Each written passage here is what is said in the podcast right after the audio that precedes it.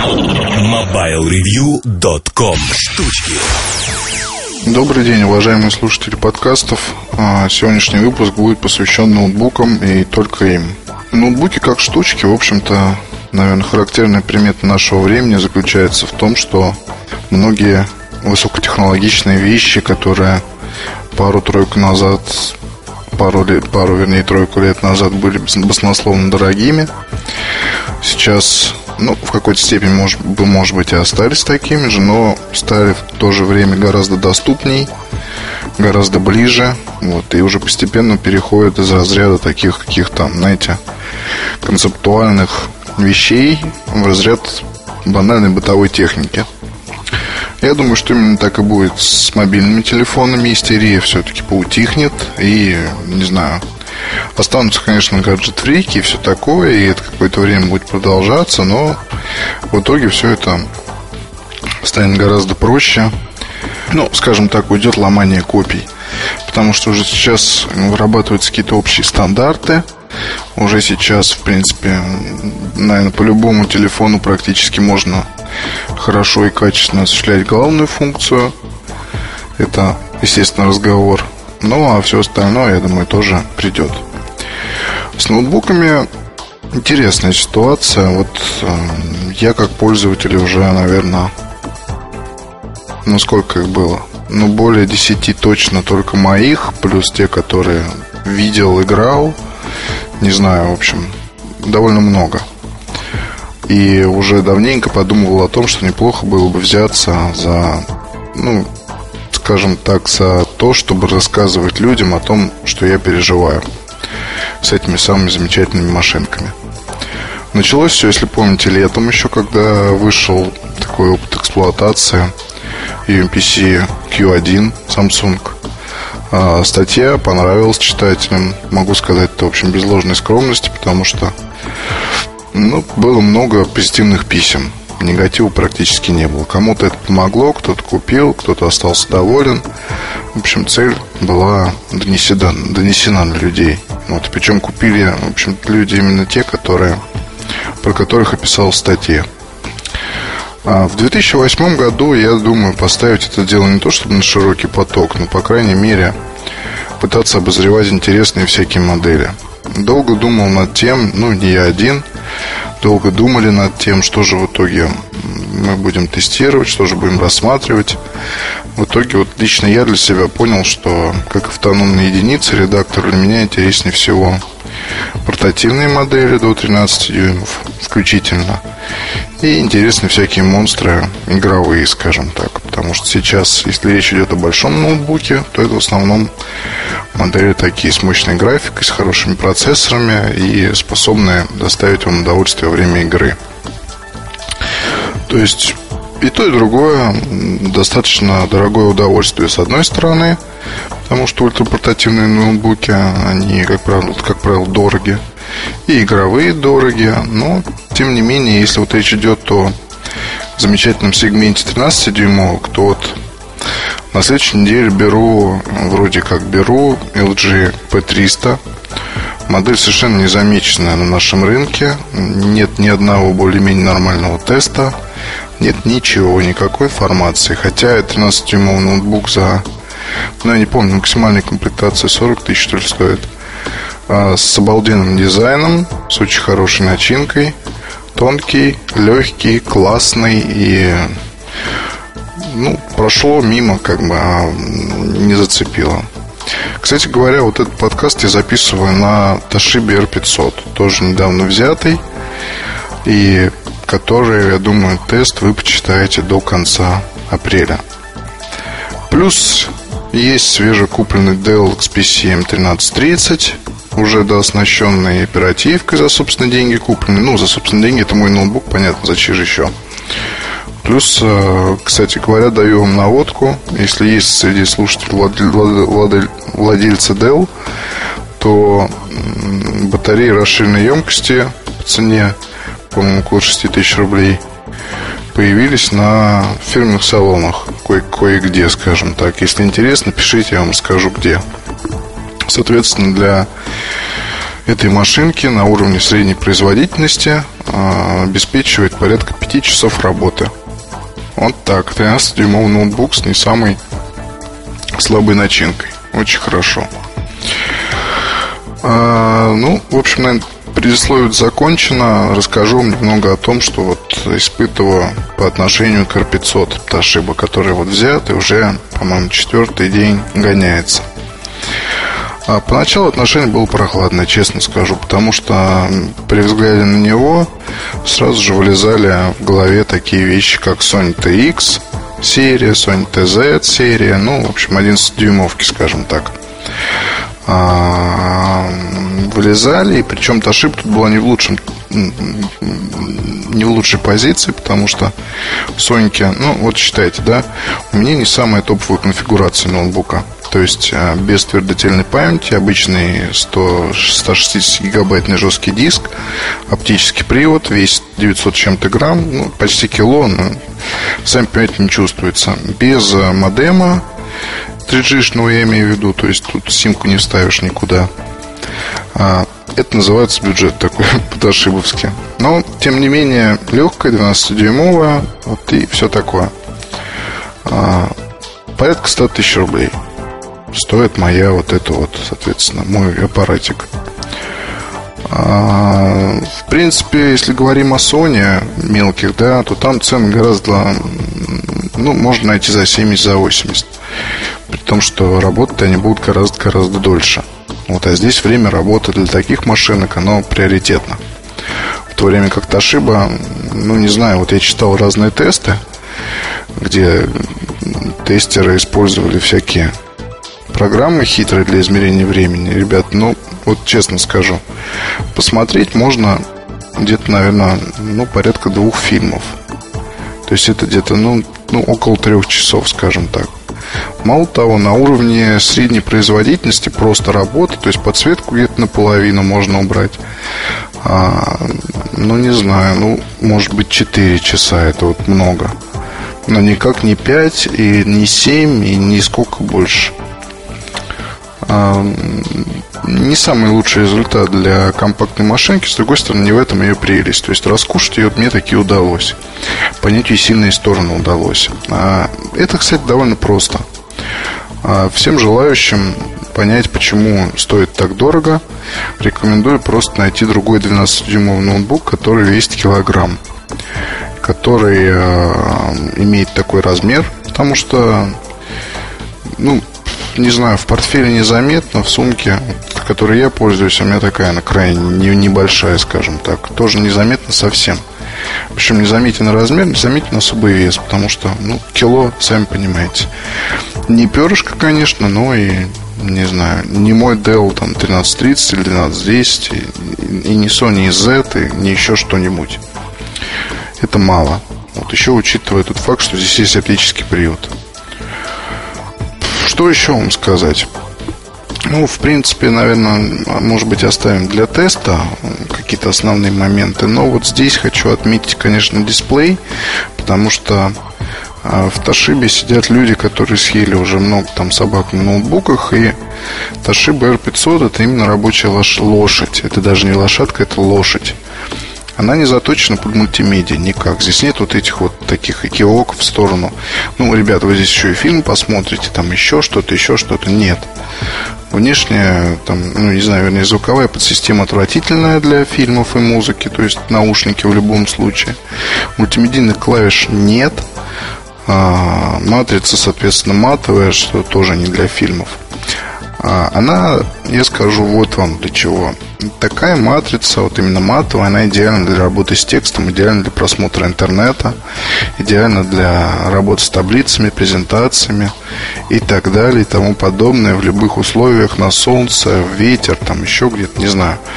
Факт в том, что она гораздо лучше для работы, чем матрица с зеркальным покрытием зуб могу дать просто. Потому что был у меня Acer какое-то время назад, в прошлом году. А, Acer как раз, ну там 15 дюймов, 82, 15, по-моему, модель, да, называлась. У нее была матовая матрица. Знаете, вот можно было просто спокойно работать, работать, работать, работать, просто доставлять удовольствие. Там еще разрешение было обалденное. Здесь, конечно, разрешение не такое большое, понятно. Экранчик 12 дюймов, что от него ждать. Но, с другой стороны, вот именно матовый экран, он идеален для работы. Вот, наверное, такой вот дифирамб я им пропою пропою дифирам в какой-то степени клавиатуре, потому что клавиатура, в принципе, удобная, но, а, знаете, вот поскольку я правша, то пользуюсь в основном шрифтом с левой стороны. Вот здесь шрифт с левой стороны, он имеет длину, наверное, сантиметра полтора, то есть его сбавили, а рядом кнопка, соответственно, слэш сюда перенесена. Вот совсем не понимаю, зачем это сделано. Лучше подворотились над кнопкой, которая справа находится, которой я вообще не пользуюсь, скажем так. И думаю, большинство других людей нормальных тоже, наверное, не пользуются. Переучиваться мне вот совсем не хочется, потому что постоянно при наборе, когда, там, не знаю, зажимаешь shift, а, постоянно нажимаешь на слэш. Просто автоматом. Потому что на других клавиатурах shift, который слева, он всегда большой. А в остальном, ну, довольно-таки удобная клавиатурка такая. Кнопочки очень приятные. То есть для меня будет правило такое, что ноутбук, который будет находиться на тестировании, я на нем сам лично буду обязательно печатать не менее, там, не знаю, двух-трех текстов тестов или там, не знаю, каких-то других статей. И уже тогда буду вам рассказывать об удобстве и неудобстве, потому что вот так просто посмотреть на нее, ну, ничего не скажешь.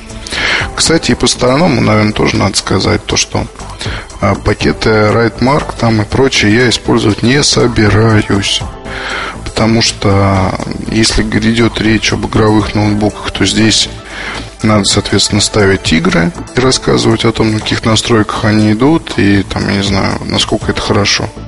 Если речь идет о ноутбуках портативных или еще каких-то, то здесь достаточно будет банально, ну, знаете, в офисном режиме запущенная программа для воспроизведения музыки, несколько документов, несколько окон и, соответственно, уже вот рассказывать потом вам о том, тормозит, не тормозит, качественно работает, некачественно, виснет, греется и прочее нормальным человеческим языком. Мне кажется, это единственный путь. Потому что в итоге а, мне хотелось бы писать вот эти вот тесты так, чтобы я их вот, допустим, прочитал и все понял. Чтобы был конкретный вывод.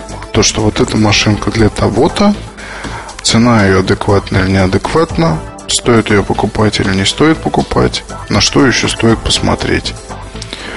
Как, не знаю, как с кухонным комбайном, миксером, чайником или чем-то еще. Вот это, наверное, очень здорово.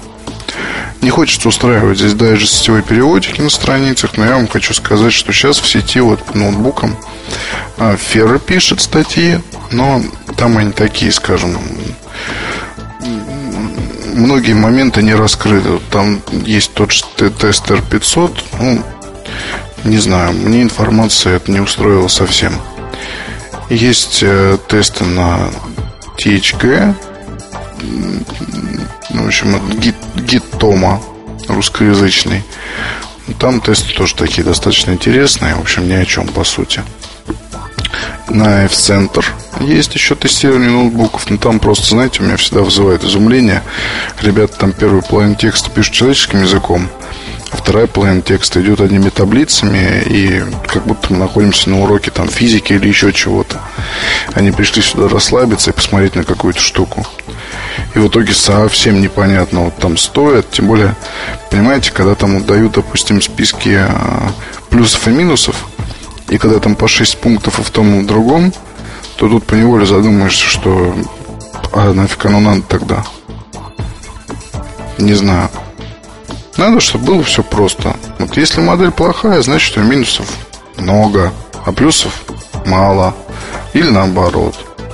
Ну, это я, конечно, шучу, потому что взять вот тут же R500, здесь хватает, и, знаете, и того, и другого, потому что, ну, есть откровенные косяки, с, другой, с одной стороны, с другой стороны, есть откровенные там какие-то интересные находки, да, потому что, ну, вот вам для примера есть Здесь нет мультимедийных клавиш, как я сказал, а, но здесь вот есть такое фирменное предложение, естественно, когда вы курсорчик верхнюю часть экрана пододвигаете и там щелкаете, вылезает такая фирменная панель с разными указателями. То есть там всякие беспроводные связи можно одним кликом включить, выключить. Так вот, интересно, интересна такая штука, что вот на рабочем столе, когда вы это делаете, все нормально. А когда вы, допустим, где-нибудь в Windows Media или в Word находитесь, то сделать это уже не так. То есть вы кликаете, оно не уезжает. Ну, или еще что-то. А, толку от него, вот, ну, вот чуть. Вот можно было вполне от него и отказаться, вот, чтобы люди пользовались только FN, и F1, и 2 там, и так далее, и тому подобное. Потому что надо было, конечно, поработать над этой утилитой как-нибудь, чтобы она и выскакивала быстрее, было поудобней ей, соответственно, рулить. Еще один косяк вам могу сказать, что, допустим, вот здесь вот есть такая, знаете, типа джок dial такой, который громкость регулирует. Так вот, у него нет ограничителя. Понять, э, что вы уже выставили на максимум, можно, собственно, по уровню звука. То есть, если не увеличивать, значит на максимуме. Вот не знаю, не бред ли это, потому что, ну, как-то вот крутить впустую и не понимать, что там происходит, не очень здорово, конечно. Еще стоило бы инженеров наказать за а, клавиши на тачпаде, потому что более ужасных кнопок которые, привыкнуть к которым просто очень тяжело. Я, честно говоря, не видел. Ну и так вот, знаете, по мелочам здесь наберется всего, с одной стороны, но с другой стороны, стороны я вам хочу сказать, что 100 тысяч рублей, ну, там даже, по-моему, сейчас дешевле 100 тысяч стоит вариант с, без, вернее, диска, без дисковода и с твердотельной памятью. Там есть вариант на 64 гигабайта, есть, по-моему, на 128 гигабайт. Так вот, на 64 гигабайта стоит как раз 90 с чем-то тысяч и весит 700 грамм. Вот и представьте себе теперь, насколько хороша данная вот машинерия. В качестве рабочей машинки, вот с 12-дюймовым дисплеем, но весит 700 с лишним грамм. На самом деле идеал – по сути, на данный момент, если у вас есть деньги, вы ищете что-то вот такое для работы, без всяких, а, там, не знаю, без необходимости решать какие-то дополнительные задачи. Просто для работы. Записная книжка, ежедневник, хранилище файлов нужных, полезных. Вот, наверное, как-то так. Такой итог. Ну, в тесте там, понятно, я еще напишу всего. Может, даже слегка сравню, но доживем, увидим потому что еще пока с ним надо поработать, потаскать его с собой и так далее. В общем, я думаю, все у нас получится. Ждите статью перед майскими праздниками. Вот. Наверное, так вот. А может и раньше, не знаю, посмотрим. Если есть у вас какие-то пожелания по тестированию ноутбуков, то очень бы хотелось, чтобы вы с ними поделились. Чтобы вы, не со мной, ими поделились. Спасибо вам большое. Пока. MobileReview.com Новости. Дизайнерская группа Sochin Tech Design представила концепт устройства под названием Scroll. По замыслу модель совмещает в себе функции полноценного компьютера с сенсорным дисплеем и QWERTY-клавиатурой, работающего под управлением Windows Vista или XP, мобильного телефона, медиаплеера, 10-мегапиксельной фотокамеры и видеокамеры, способные записывать изображение высокой четкости и так далее. По конструкции Scroll представляет собой устройство из двух основных частей, на одной из которых размещен небольшой дисплей и телефонная клавиатура, а на другой модуль камеры камеры. При открытии аппарата становится доступна тонкая панель с большим дисплеем и QWERTY-клавиатурой. Дизайнер точно не указывает, какие технологии необходимы для создания устройства, но, по всей видимости, одна из них — это сворачивающийся дисплей. Компания LG Electronics по итогам первого квартала 2008 года вышла на четвертое место в мире на рынке мобильных телефонов, опередив компанию Sony Ericsson. Подразделение мобильной связи LG достигло за отчетный период рекордных для компании продаж в 3,5 миллиарда долларов, что на треть больше, чем в первом квартале 2007 года. Прогноз на квартал вперед по продажам мобильных телефонов и прибыли не менее обнадеживающий. MobileReview.com Жизнь в движении.